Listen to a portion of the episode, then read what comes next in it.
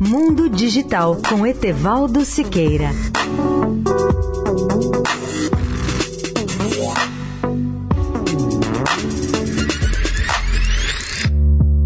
Olá, amigos da Eldorado.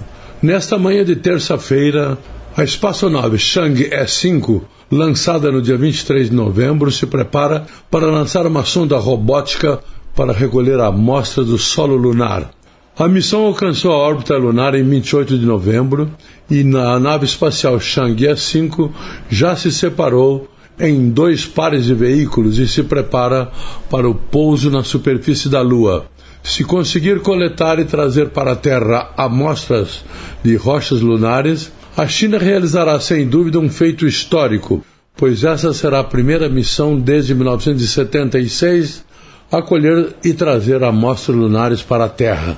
De acordo com a agência de notícias estatal chinesa Xinhua, os elementos do veículo orbitador, o de retorno da missão e seu veículo terrestre, assim como o ascensor, se separaram em órbita lunar no domingo, às 4h40 da manhã, horário de Brasília.